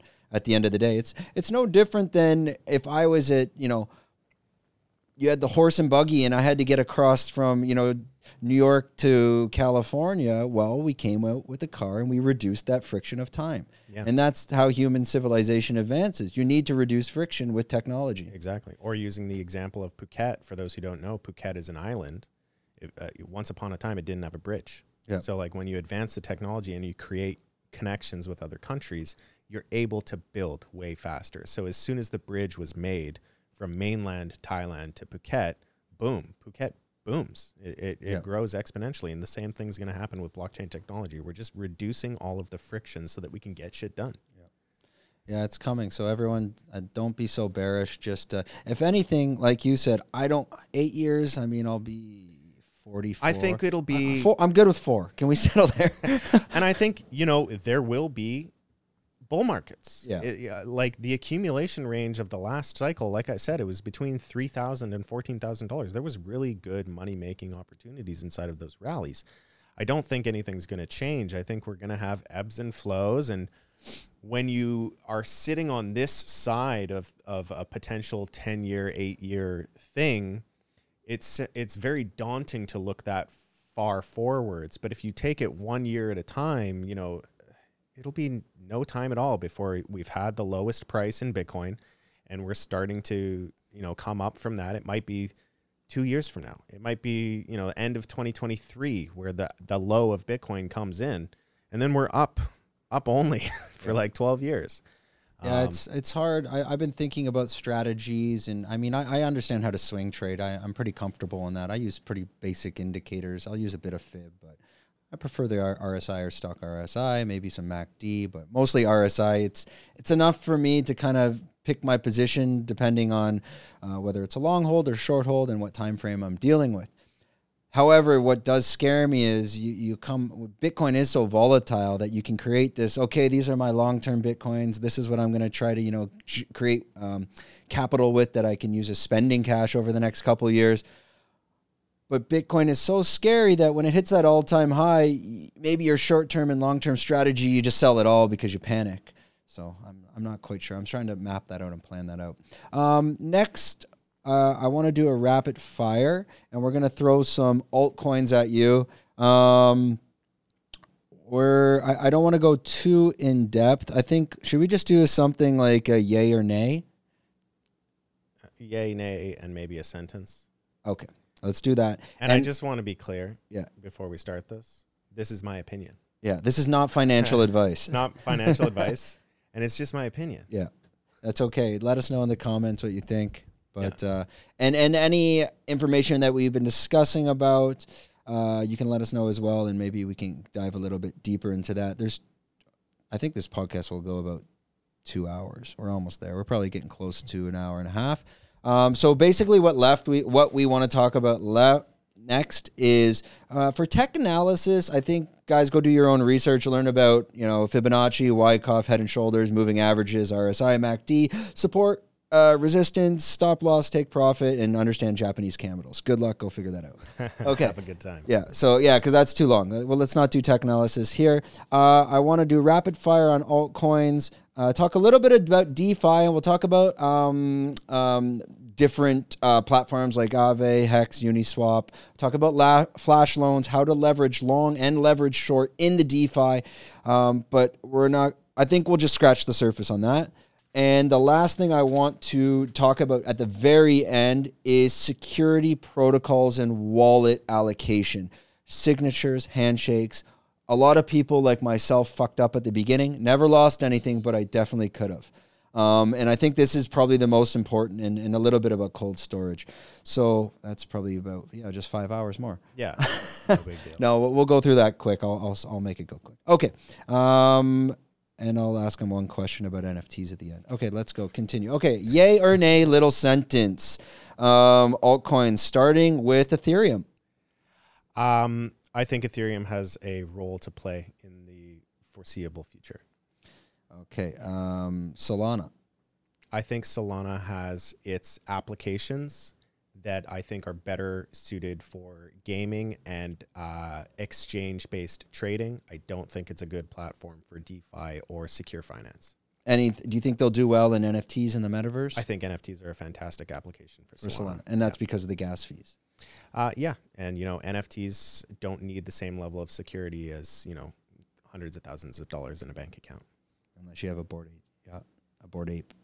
Yeah, Anyways, uh, Cardano. I think that uh, you know I've been very publicly shitting all over Cardano this whole bull run. Uh, there is kind of a cult mentality with Cardano that uh, I haven't felt justified its valuation. I think that all of the competitors of Cardano were doing a lot better. That being said, I'm seeing apps come online, and it would not be fair to me to discount it uh, in the in the coming cycle. I think I need to reevaluate Cardano because I think that it has some really good competitive apps that are coming online. So it's not fair for me to just continue with that bearishness. Yeah, and its chart's a bit different than everyone else's as well Yeah. right now. Which is, I mean, that when I saw that chart, I was like, "Wow, what the fuck? It doesn't look like a shitcoin chart to me. So Yeah. maybe there's something there. um, Avalanche. I love Avalanche. I think that Avalanche, uh, if I was to pick a side chain, um, I have a lot of hands on experience with Avalanche. I like the user interface and the applications that were built on Avalanche. Uh, at the end of the day, it is a side chain, and I don't really like side chains. I prefer layer two. But um, out of all of the side chains that are Ethereum compatible, I like Avalanche the best. Okay, and Polygon, another side chain we, we spoke about. Polygon, in my experience, has been quite clunky. I do not like Polygon. Yeah, and I've had that experience with some NFTs, and, and ah, I'm not going down that road. But yeah, yeah, there's a lot of clunky. failed transactions. The apps are not great. Um, and you know some of the claims to fame for Polygon have been in gaming and metaverse, and I think Solana does a better job. Yeah, I I did a uh, swap from Ethereum to wrap Polygon, and the charges are still like 50, 60 bucks. So Oh wow, there you go. Yeah. It's not as great as you think. Um, Cronos. I See, I don't know eno- yeah, enough about I them. mean, I think there's a potential. It's too hard to say. We'll have to see what happens in the early stages of the next um, bull market. If uh, you know, a lot of people are saying that it can pull a BNB, and I think it could. You know, it could end up being like a Binance Smart Chain or something like that. But uh, it's just comparative speculation. So right now, it's done nothing but lose everybody money. So yeah, I haven't touched it. Again, I'm Bitcoin maximalist with Ethereum for NFTs. That's all I touch on. I don't want to get too. There's too many fucking charts. I'm not looking at them all. yeah, Um, and the last but not least, and this will help us kind of uh, segue into the DeFi, Olympus DAO. So Olympus DAO is a project that's quite near and dear to my heart. And uh, I think that it's an incredibly powerful platform that nobody understands. Can you just explain it a bit without a 10 minute? Sure. give, give me the cliff notes. Okay, so in crypto, we have stablecoins. Stablecoins are pegged. Olympus is a stablecoin, but it is not pegged. Another asset that is that has a value that is not pegged is the US dollar. The US dollar has a central bank. Olympus DAO is the central bank of DeFi. They operate the same way that a central bank operates. The one fault is a lot of their treasury is holding stable coins, of which I don't really have a lot of confidence in. So a lot of their treasury can just one day disappear. But they're running the central bank of DeFi. So it is a decentralized, autonomous organization that is organizing in the same way. It's following the same blueprint of a successful roadmap. A central bank works. We have several of them. They've worked in the past. They work today. They will work in the future. And Olympus DAO is is doing that. But this is honestly, Yeah. it's, a, it's a whole podcast. Yeah, let us know. Maybe we'll do one just on Olympus DAO. I, I was looking and it's into it. down like ninety nine percent. So yeah, I- but everything else is right. So it's it's Yeah. hard to say. I think as we come out of this bear market, there this is the opportunity for generational wealth. Let's say, but I mean to maybe not hundred x, maybe twenty x. But uh, in that sense, there's going to be a lot of these ponies, and one's going to come out and do the twenty x. Which one? I don't know. yeah. Um, okay, so jump into the DeFi side. What are your thoughts on like um, Aave? I think Aave is a clever protocol, and you know, l- borrowing and lending is is a, a really smart application. Uh, the problem with DeFi overall right now is its backbone is stablecoins, and the stablecoins are not bomb-proof. So, if we had a central bank digital currency and you were staking your your CBDCs into Aave, fantastic protocol. I mean, the the, the app's built, like the contract is built. It would not be hard to onboard an EUON or an EUSD or an Euro.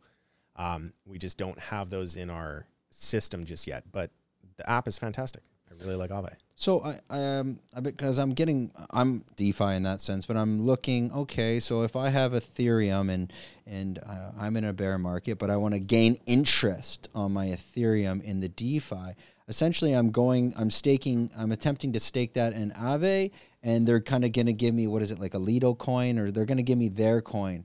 Um, and then that needs to go up in value. That's where I get a bit confused because if I'm staking staking my crypto, my Ethereum, I'd rather you be giving me Ethereum. I don't want your shitcoin. Well, it's an IOU. It's an IOU. So you it's like a certificate of deposit. So you put your ETH into the staking pool and uh, they will automatically issue issue you a certificate of deposit. Your interest comes from whoever borrows it. So whoever borrows from the pool, it basically it's serving the exact same function as a bank. If I put my money in a bank in a high interest savings account, I'm getting, you know, 0.9% interest a year. Uh, with Aave, I might get two or three percent interest a year because of the efficiencies of there is no bank.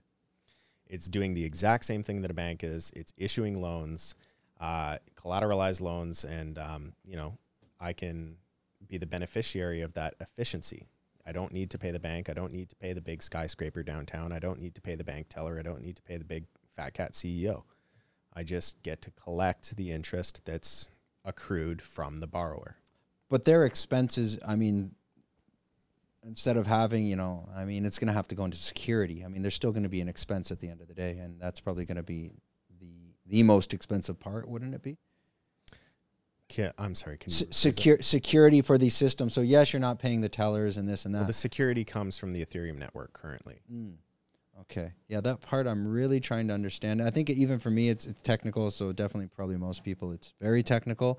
Um, but the one thing I, I did read into it, so it's like if I'm if I'm lending uh, a hundred dollars worth of Ethereum, and I I lend that, I can now take that out. I can take out a loan of eighty. So you're not you cannot get the full back. But what i was watching is like where you can leverage where you can essentially you take that uh, so for example i give the ethereum they give me usdt i take the usdt i go to uh, uniswap i convert it back to ethereum and i cycle that three or four fucking times. Sure. Um, would that be leveraging like 3x on the thir- third cycle or can you can you explain that a little, little bit more so i I don't Well, think people will understand this 3x would be that you would hold three times the amount that you deposited. okay So if you deposited one ETH and you were cycling through multiple times to the point at which your deposits and your wallet equated to three ETH, you would be on 3x leverage. And you would be very susceptible to liquidation and you would probably lose all of it. Now, but as long as I have to pay that back, no, or is it because of the price of Ethereum drops so low I get liquidated? It's something what eighty it drops by it has to drop by twenty or eighty percent. It depends on how much leverage is applied, and um, it depends on the protocol that you're using. So, in the example of, uh, let's say, Maker, um, when you open up a vault on Maker and you deposit your ETH into a Maker vault and they issue you DAI, um, if the value of your collateral falls below the amount that you borrowed, it's taken from you and it's and it's sold on auction. Uh, it goes, it, the Got vault it. is sold in an auction. Um, so you won't get that back. Uh, as long as you keep adding margin, if you get close to liquidation, you do have to monitor it. If you keep adding ETH, you won't get liquidated. So would a good play then essentially start staking at when you feel you hit the bottom of a bear market? Ideally, yeah, if you can time the market to apply leverage at the bottom, that's Instead of instead of trying to stake you at know the top. that's what uh, that's what you're trying to do on an exchange. That's what you're trying to do when Yeah. you you know take out a second mortgage to buy bitcoin at what you think is the bottom. It's the same. If you're wrong you're liquidated. If you're right you you win. And if you, the safer play then would be to stake your tether, your circle, um, at any stage because it's essentially pegged. Let's say. um i don't think there's i don't think we can really talk about safety in in the current stage of Yeah. where we are with stablecoins specifically because the regulations are targeting stablecoins so i don't think anything about stablecoins is safe Did you have that school of thought in the past? I'm going. This is a strategy I could potentially do, and and did that ever go out the window? You're like, oh fuck that. That's way too risky, anyways. On staking a, a stable coin. I always kind of had my reservations about Tether. I really liked Dai, but ultimately, we got to go back to the fundamentals, and that's the fact that we're printing money. We're not allowed to print money. Right. So th- there's going to be regulation to, to stop that behavior. Yes, yes, yes. Okay, so that fucking plan's out the window. I was I was kind of planning that like maybe during this bear market, I feel we're getting close to the bottom, and I know you're you're you're more focused on accumulation and and not even doing shit yet. It's still too early. I I feel we could go to. I mean, the proper pullback from an Ethereum high is what 450, 475 ETH. That's like a 92% pullback. Okay, we could go there, but also based on current economic situation, it could be a 98. I mean, we could easily go down to 100 ETH. There's no, it's, it's not that far. We could go to double, could we go to double digit ETH? It's not that far fetched because now it's like the perfect storm. Not only are we going through the bottom of the cycle, but you're also being hit by all this macro shit. Yeah, you know, all of crypto has only existed in the context of an equity bull market. Correct. So we don't have any data to support a theory as to how crypto will behave in the context of an equity bear market. So we will have to see. Uh, any price is possible. Everything on the face of the planet is worth as much as somebody's willing to pay for it. So, you know, the further down the chart you go, the less weight you should apply to its probability. So, you know, me talking about Bitcoin going to 3K is very improbable, but it's absolutely possible. It's it's much more probable that we stabilize at 10k or potentially 14k. That's much more probable and a lot more possible. Uh, but you know, all of those prices are possible, and the same thing applies to ETH. It's just a matter. It's a spectrum of probability. Yeah, I'm t- I, honestly, I think I think Bitcoin will probably go to I think like nine five nine eight. So it'll just kind of break that ten and scare the shit out of everyone. I think so. I think that that's a, a possible outcome. My, my other fear is that the the one problem with the blockchain it's that companies like micro, uh, MicroStrategy and your guys like Michael Saylor they're they're very public of where they get lev- where they get liquidated. If I'm a fucking whale in Bitcoin, I'm gonna force you to your you know I'm gonna strangle you to your liquidation point, liquidate you and buy all your stuff because it's public. I mean. It, do you think the whales are thinking like that at this stage? Oh, 100%. We have a market that's very, very illiquid and easy to move. And the spot market in crypto right now is basically the settlement house for the derivatives markets. Uh, futures and derivatives in crypto accounts for probably 10 times the volume of the spot markets. And uh, the spot markets are where the derivatives derive their value. So when you're in very illiquid scenarios and you're a whale, if you think that you can move the price 5% on an order book, all you need to do is just take the other side of the trade in the derivatives market, move it that 5%, liquidate everybody. So you get a, a cascading liquidation if everybody's short, or you get a cascading uh, liquidation to the downside if everybody's long. And you make a killing. You make an absolute killing in the derivatives market. Yeah, you lost your money in the spot market, but the, the move was the derivatives. Yeah, and they just they've already set up the buy order on that that uh, the spike of the wick. Let's say they like for example uh, Celsius and was it three AC? Yeah. Uh, Celsius they keep moving their like liquidation point down. I think it was like 17, 18 and now they're like, okay, it's 14, 15. If I'm the whales, I'm pushing your head under the water till I drown Celsius. Put a buy order at 9.5 of X amount and fucking grab the wick. Yep. So that's why I think we have a lot further to go. I think those whales have th- these over leveraged exchanges are about to get choked out. I think moving Bitcoin is hard. I don't think it's something that's very easy to do, especially when some of the bigger players like Three Arrows, Arrows Capital uh, have a lot of, you know, they might be taking on more loans to defend their liquid. They're, it's it's essentially a margin call. They're just defending that margin call. Um, you know, you got to be willing to go to bat. People in finance do like to, you know, throw their dick around and and you know try and make these moves happen. But I think they're easier said than done, especially in the context of Bitcoin and Ethereum. Those are very liquid. We are in a small market, but moving Bitcoin isn't isn't that easy and does require a lot of money and a calculated attack to do. It's not impossible, but it's again improbable.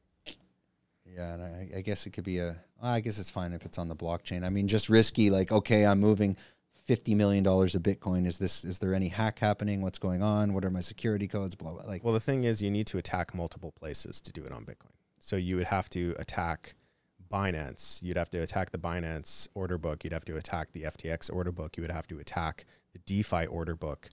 And uh, you can't just do that on on the DeFi. Like, take my Bitcoin and do a swap. you you can do it on DeFi, but anytime that there is a discrepancy between exchanges, you create an arbitrage opportunity, and then the arbitrage bots will correct that. So, in order to get an effective aca- attack, you have to attack multiple places at the same time. Understood. Yeah, they'll just buy up your Bitcoin anyways. Yeah. Okay.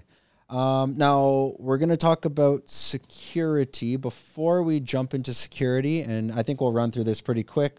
How are we doing? Uh, probably hour forty.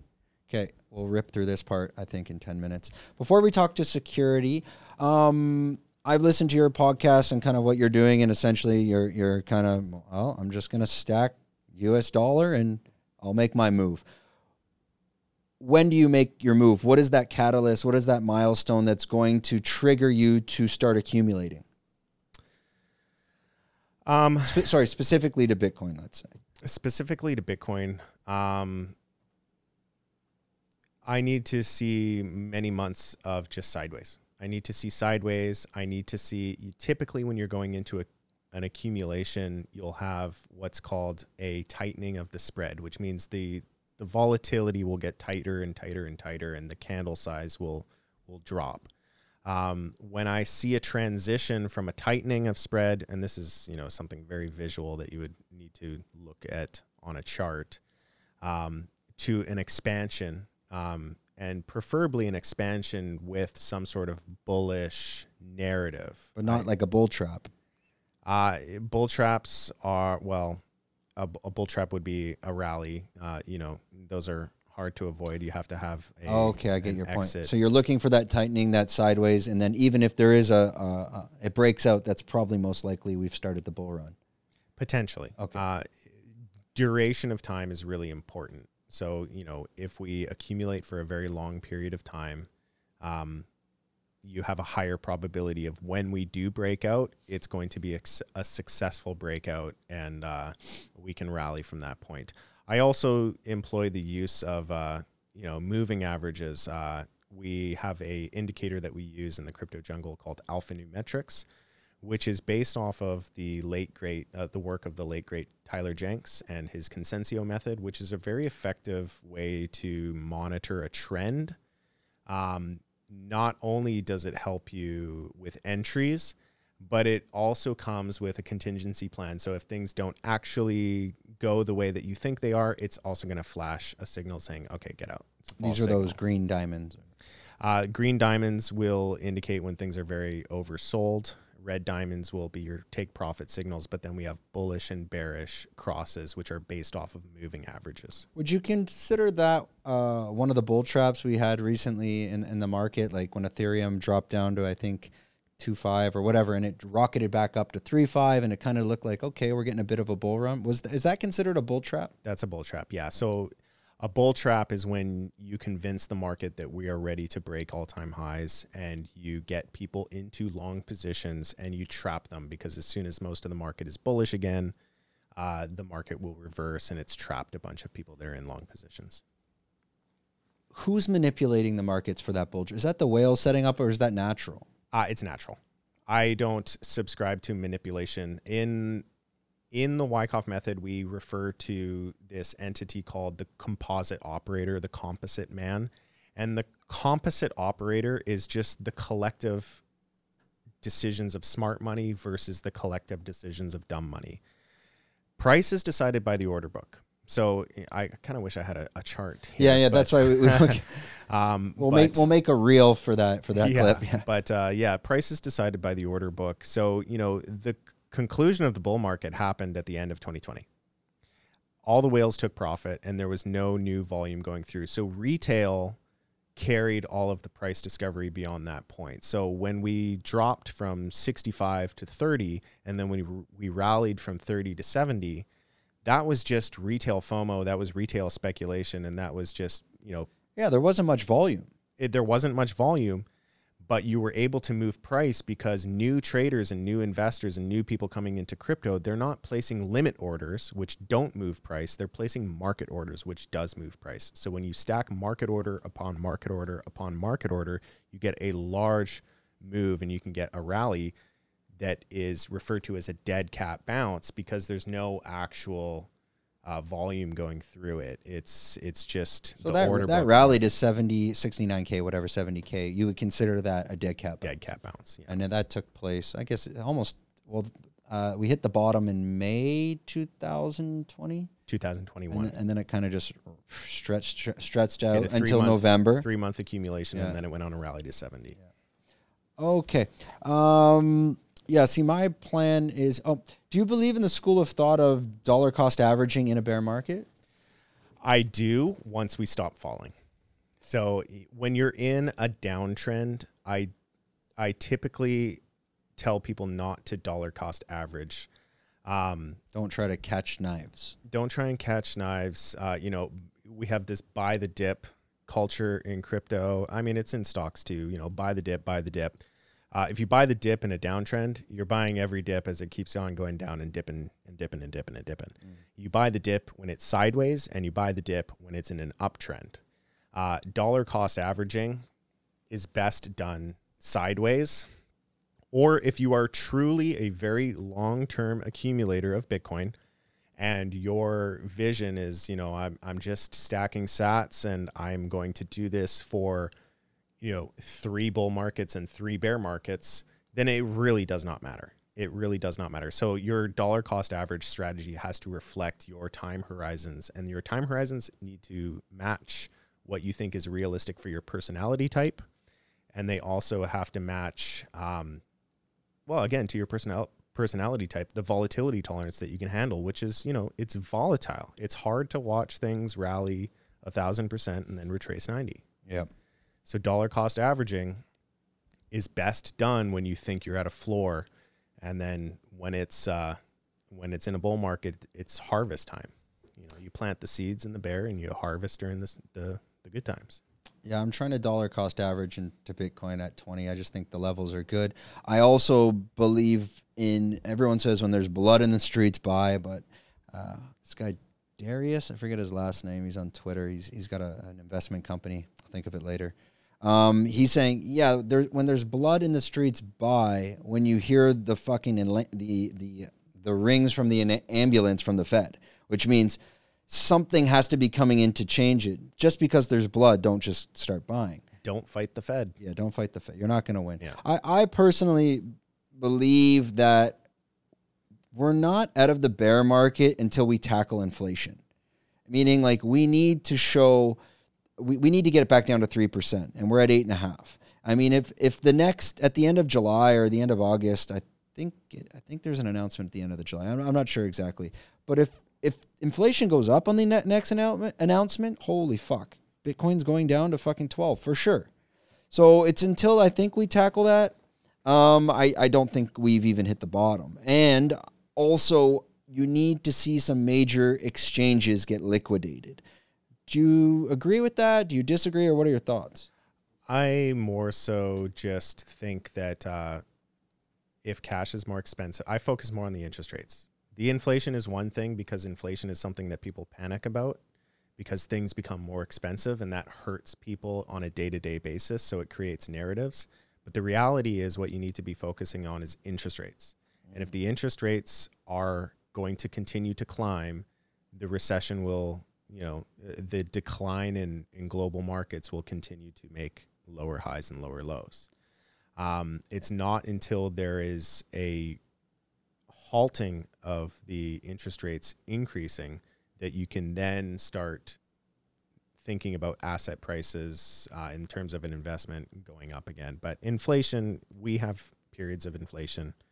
Uh, things will adjust. You know, people will get used to the new, the new prices. Employers will will have to pay more to their employees. That's always the last thing to come. But you know, the world adjusts to inflation.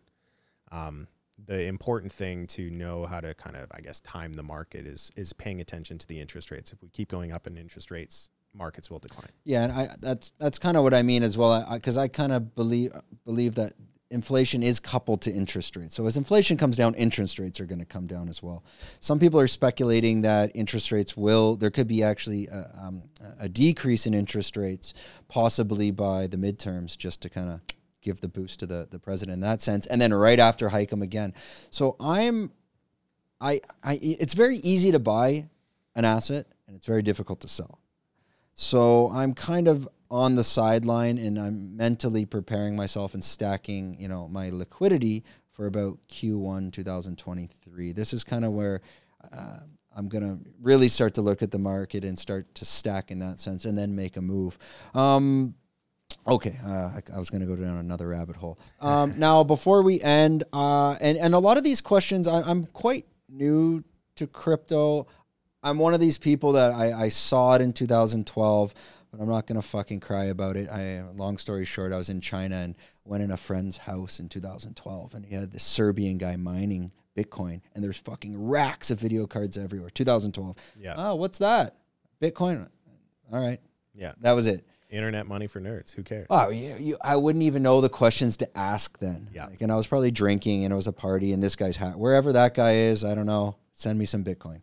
Um, if, if you see this, he wouldn't even remember that guy. I don't even, I can't even remember his face. And then the next time it came around was the, with a mutual friend when we moved to Phuket and we're like, yeah, 2016, he went in an ETH, kind of spiked and crashed as it did. And I'm like, ah, and I just, during that accumulation phase, it was just so low. I'm like, it's dead.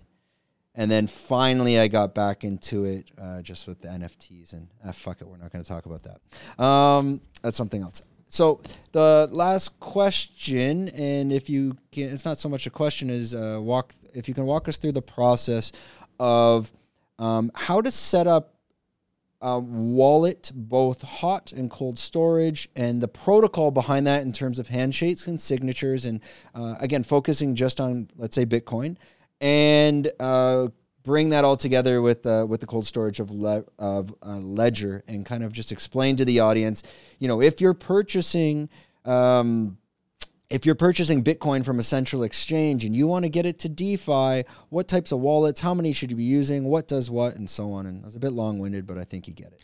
Yeah, I think there's kind of two categories that you could be going down with this. Uh, there's Web3 interaction. So using stuff with Solana, using stuff with uh, Ethereum, you know, checking out all these web. So your fan, Phantom, uh, your Phantom yeah, wallet, your and your MetaMask. MetaMask. Yeah. Okay. Um, so that approach, you want to have three accounts. So you'll have account one, and anytime you set up a wallet, you have like countless accounts, as many accounts as you want. You can have as many as you want. Uh, but set up three accounts. But you can just use one 12 word password. Yes, okay. one one pass one seed phrase for hundreds of accounts. But we're going to use the the three account uh, technique here. The first account you're going to label untrusted apps. And what you're going to be using this for is to connect to websites that you don't really know or trust, uh, or that are new to you, first time connecting. Um, and you're also going to be using it for minting contracts and other nefarious stuff where a lot of people get scammed. Then you're going to have uh, trusted apps. That's account two. So account two is where you are going to maybe interact with staking, maybe interact with DeFi protocols, um, or other Web three. Um, so like your Uniswaps, your pancake, your swaps. Uniswaps, your PancakeSwaps, your Aave, places where you're you know play, playing with DeFi and stuff like that. Um, and then you're going to have your third account, which is when you connect a hardware wallet, and that's going to be your cold storage. So we'll use the the NFT as a as a as an example. So account one, you connect to this shady website, you know, connect your wallet here and it's an NFT mint and whatever. You're you're being a, a degen and you mint your NFT. Uh, then you can send your NFT either to your account three cold storage if you're going to be holding it on holding onto it for a while, or you're going to send it to account two for your trusted applications. So your um, uh, OpenSea, or you're going to list it on LooksRare or OpenSea or something like that. Um, so you know, as long as you have that kind of sketchy account where you do all of the things that you just don't trust, there's a lot of things not to trust in crypto right now. Um, just have it separated, and then your hardware wallet, don't ever connect it. Don't connect. And this is, you know, I have not been the best with this either. This was actually brought to my attention just recently from another uh, uh, crypto enthusiast that it's really not best to give authorization, uh, spending authorization, or or reading authorization to uh, any Web three app with your hardware wallet. Um, so that's that's your cold storage, and uh, yeah, that's how I would kind of head up, uh, set up a MetaMask. With Bitcoin, it's a little bit more nuanced, and it really depends upon your intent with how you want to hold your Bitcoin and how you want to spend your Bitcoin. But uh, if you're just going to buy and hold Bitcoin, any hardware wallet is fine. Ledger, Trezor, whatever you want. You know, just don't keep it on an exchange. Put it on a wallet. Don't lose your seed phrase. Back it up somewhere. Put it in two physical locations if possible. That way, if you know, God forbid, you have like a house fire or something, you don't lose your your keys. You lose those keys, you're done. Um, and then if you want to get a little bit more nuanced with that, you can get some mobile wallets. Like uh, I could recommend if you're an iPhone user using either Green Wallet or Blue Wallet, uh, that will give you a lot of uh, customization with how you spend your Bitcoin and keep track of your Bitcoin too. Because sometimes you're going to be getting your Bitcoin from a centralized exchange like Coinbase. That Bitcoin is KYC'd. Whereas if you know you might pay me some Bitcoin, that's non KYC'd. So you know you can you can actually label those two UTXOs inside of that um, that uh, wallet, and you can keep track of this Bitcoin is KYC'd, this Bitcoin is not KYC'd, and I don't know. There's a there's a whole rabbit hole we could go down. Yeah, I've. I've always. I think I was asking you about this uh, at the beach the last weekend or the weekend before, but um, you you have these DAOs in, in the NFT space, and your vote is dependent on how many of the NFTs you, you have. So you need to therefore connect to vote, and it could be something as a raffle for a giveaway to win something. And obviously, you want your NFTs on cold storage. You don't want to keep them on a MetaMask because it can be hacked to your computer, whatever. So the problem I'm I'm having is I'm scared shitless to do any voting anymore because I know I'm still going through like a multi sig. It's a trusted website, but to place my vote. But imagine just that 10 minutes, that site's hacked and there's an open. Would you just say, fuck it, just never, just don't vote? I think that that is a very valid problem that doesn't have a solution that's been effectively created yet. Yeah. So, um, cold storage is your safest bet. So, if you're going to hold the NFT in cold storage, you're going to hold the NFT in cold storage and you're not going to vote. If voting is a priority for you, then you're going to need an NFT in your, you know, account too, your trusted app, and you're going to have to hope that you're not signing any spending privileges from that website or or anything like that so that, you know, nothing bad happens with that account. So, Is it's there- is it's there a problem that Is there any way to see when you're signing that it's giving access for them to take your shit? Like I've tried to read the code, but it's just like it's like hex uh, hexadecimal code or whatever. Yeah, That's where I um, get confused. sometimes sometimes the developer will go the extra mile to create some readable text for you to say what this signature is actually signing, but sometimes it's not, and it's just you know a, a string of code. It's a string command. Um, so you know, eh, it's not. That's we're early days. we're too we fucking early. early days. I'm telling you, there's a lot of shit that needs polishing. Yeah, and that's why I won't vote on NFT. Even if they're like, hey, we're giving a giveaway of twenty thousand dollars, and I have so many of these NFTs in the project, I, am just done. I'm like, I'm not signing shit anymore. It's in a vault. It, it's just not worth it, and and that kind of fucks up the whole concept of a DAO and voting because your your NFTs are reliant on your DAO, and if you don't want to connect, how do you vote? I think an elegant solution that uh, would be really simple is when you mint an NFT, you get to You get the actual owner rights, um, and then you get a vote. But then there's problems with that as well. You know, like how, you, can you sell your voting rights but holds the the NFT that gives you airdrop? I don't know. There's, Yeah, there's no, no there's no clean answer for that one. and I'm sure people behind the scenes are working Oh, on this, course. living in web in Web three Yeah. as well. Um, yeah, I, I had, um, and right before we finish, I'll give you my thoughts on NFTs, and you can let me know if you've heard this or what you think. And my and, and things are always changing for me, but I had this like kind of epiphany the other day. I don't think I heard it anywhere, but basically, my thoughts of NFTs are that one, it's the stock market for culture, and two, um, it allows you to invest in early, early, be an earlier investor in someone you believe in. So you could take, for example, like VeeFriends, Gary Vee. Well, he, he's obviously well known. However, NFTs weren't at that time for VeeFriends 1. So the benefits that you got by being the early investor in VeeFriends is well, you get all this free access to VeeFriends 2, and obviously he could do VeeFriends 3, and it will trickle down. But VeeFriends 1 is giving you the most perks and most benefits. I think that could be the added value. So you know how um, there could be a singer, a rapper, a star, or whatever, but you want to be the one be like, I saw their first movie. I've been a follower since the beginning. NFTs in the blockchain will prove that conversation point, and it allows you to invest in them very early. And that artist doesn't need a roadmap or perks because they can build it. But you're saying, you know what? You're minting an NFT at 100 bucks. Maybe that's what you're worth at that time. Maybe if you want to charge a thousand, that's great. But I'm going to invest in you. As long as you don't rug pull me and just go off with my money, well, then I failed. You failed me as that person I believed in. But I'm going to watch you grow. So it'd be like investing in, I'm not a fan of Drake, but as an example, uh, investing in Drake when he first came out with Lil Wayne or something. I don't even know how the fuck I know that. Probably listened to rap back in the day. But that that type of story, um, being able to say I was I was a fan of them before anyone of them known that. That's proven on the blockchain, and they're able to give back to me because I got in early. Does, is that something you've heard heard of before?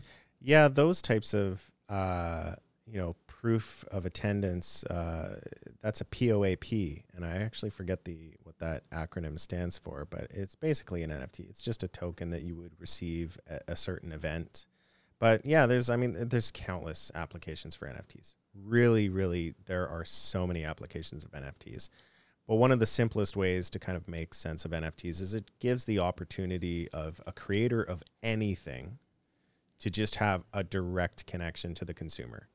So whether you're McDonald's wanting to issue McDonald's coupons to drum up business or whether you are, you know, Justin Bieber giving backstage passes to a select number of people, the amount of money that's wasted in marketing is huge because you are just throwing a bunch of money at marketing to put a product in front of the eyes of, you know, thousands and thousands of people in hopes of, you know, making 1% converting 1% into a sale. Whereas with NFTs, you know who your customers are. You know exactly who your clients are. And you, and you don't need an email, you don't need any of that. And you're able to airdrop them value and, and create tangible value in their life. I don't know. There's- Still, internet. Uh, what is it? Uh, internet funny money, digital fun internet money, or whatever. I mean, it still is that at the end of the day. That's that's why I got into the the Dolce and Gabbana. It's pretty much the name, and it's kind of uh, what, what you were saying before, like the U.S. dollar. The U.S. dollar can print because it's America. It's literally it could print a piece of shit, stamp on it, and there, there's still value. And that's kind of what I believe in some of these NFTs. Dolce and Gabbana could come out with an NFT picture of literally a piece of shit and put the word number DG on it, and it will fucking sell. yeah. That's just the shitty world we live in. Um, it's great. Okay, now we're just gonna wrap it up. So I'm gonna shoot it back to this camera for you, and if you want to just let everyone know where they can find you on YouTube, and also uh, with your website and some of the ind- indicators that you're you're offering, and uh, shill away. yeah. So you know, if you want uh, to tune into the crypto jungle on YouTube, that's where the majority of my audience is.